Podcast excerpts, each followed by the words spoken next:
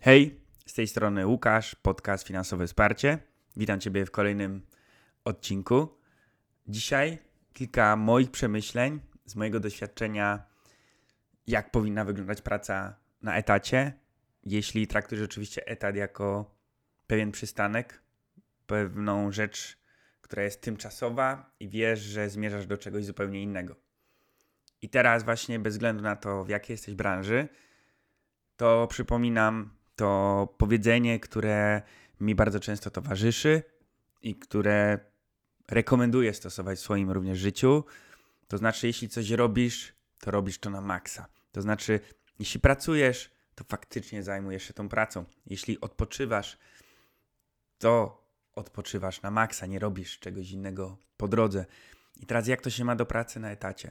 To znaczy, praca na etacie sprzed kilkunastu lat i teraz uważam, że dużo się nie zmieniła. To znaczy, kiedyś ludzie przychodzili do pracy i szukali różnych innych zajęć poza pracą. Efektywnej pracy z 8 godzin bardzo często nie ma tak naprawdę dużo. I uważam, że absolutnie, jak rozmawiam z przedsiębiorcami, to teraz również jest ten problem.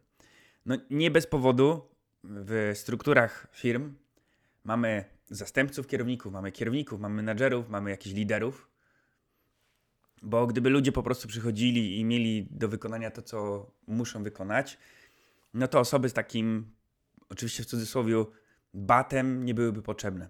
Ja wiem, że kierownicy i liderzy mają jeszcze mnóstwo innych zadań, nie tylko stanie i patrzenie na tym, czy ktoś pracuje, ale faktycznie tak wygląda w różnych chociażby sieciach, w marketach, taka wygląda ich rola, że oni muszą przypominać innym osobom też, że muszą pracować.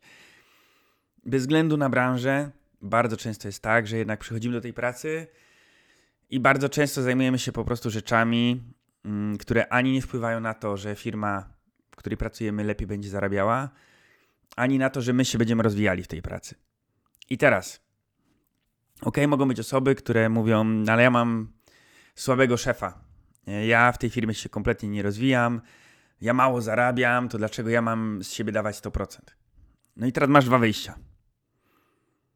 To zmień firmę, tak? No jeśli w tej firmie uważasz, że się nie doceniają, że nie masz szans nic zrobić, że się nie uczysz, to po co tam pracujesz?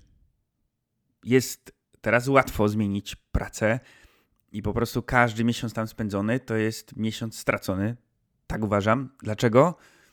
Ponieważ mamy drugą perspektywę. To znaczy, jesteśmy w pracy ok, w której może nie zarabiamy za dużo, ale uczymy się. Uczymy się i jest szansa, że po prostu to, co w tej pracy nauczymy się, wyciągniemy w, na przykład w naszym biznesie. Inna sytuacja, ok, może dużo się nie uczymy, ale znowu dużo zarabiamy. I jesteśmy w stanie sobie więcej pieniędzy odłożyć i wiemy, że to znowu jest przez jakiś czas. Tak? Czyli mamy znowu zawsze mamy jakieś warianty, tak?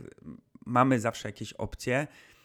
I jeśli traktujemy to, mówię, jako przystanek tymczasowy, to fajnie, żeby chociaż jakaś motywacja była z tego, że tam jesteśmy, w tym miejscu.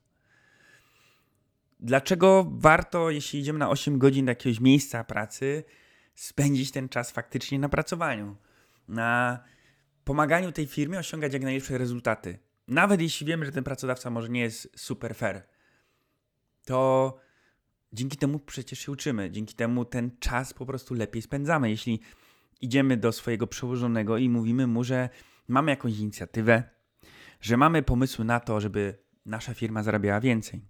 I może się okaza okazać, że ten szef wcale nie jest taki zły.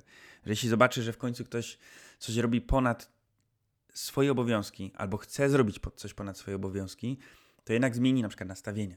Tak? I może zaproponuje nam właśnie awans na takiej samej zasadzie, gdy ja zaczynałem pracować jako 19-latek, zostałem zastępcą najpierw kierownika, a po kilku miesiącach już zostałem kierownikiem i musiałem zarządzać osobami, które były 20 lat starsze na przykład ode mnie, to tylko i wyłącznie dlatego, że ja przychodziłem do pracy i po prostu zajmowałem się faktycznie pracą. Mnie nie interesowały to, że ktoś grilla spędził w niedzielę z ciotką i ile wypił alkoholu. Mm, czy inne, nie wiem, rzeczy, że ktoś tam coś obejrzał film i tak dalej. No, ludzie po prostu, tak jak powiedziałem, spędzają swój czas pracy na różne inne rzeczy niż na pracę. A ja po prostu będę skupiony na swoich zajęciach, albo ewentualnie co zrobić jeszcze ponadto. Dlaczego?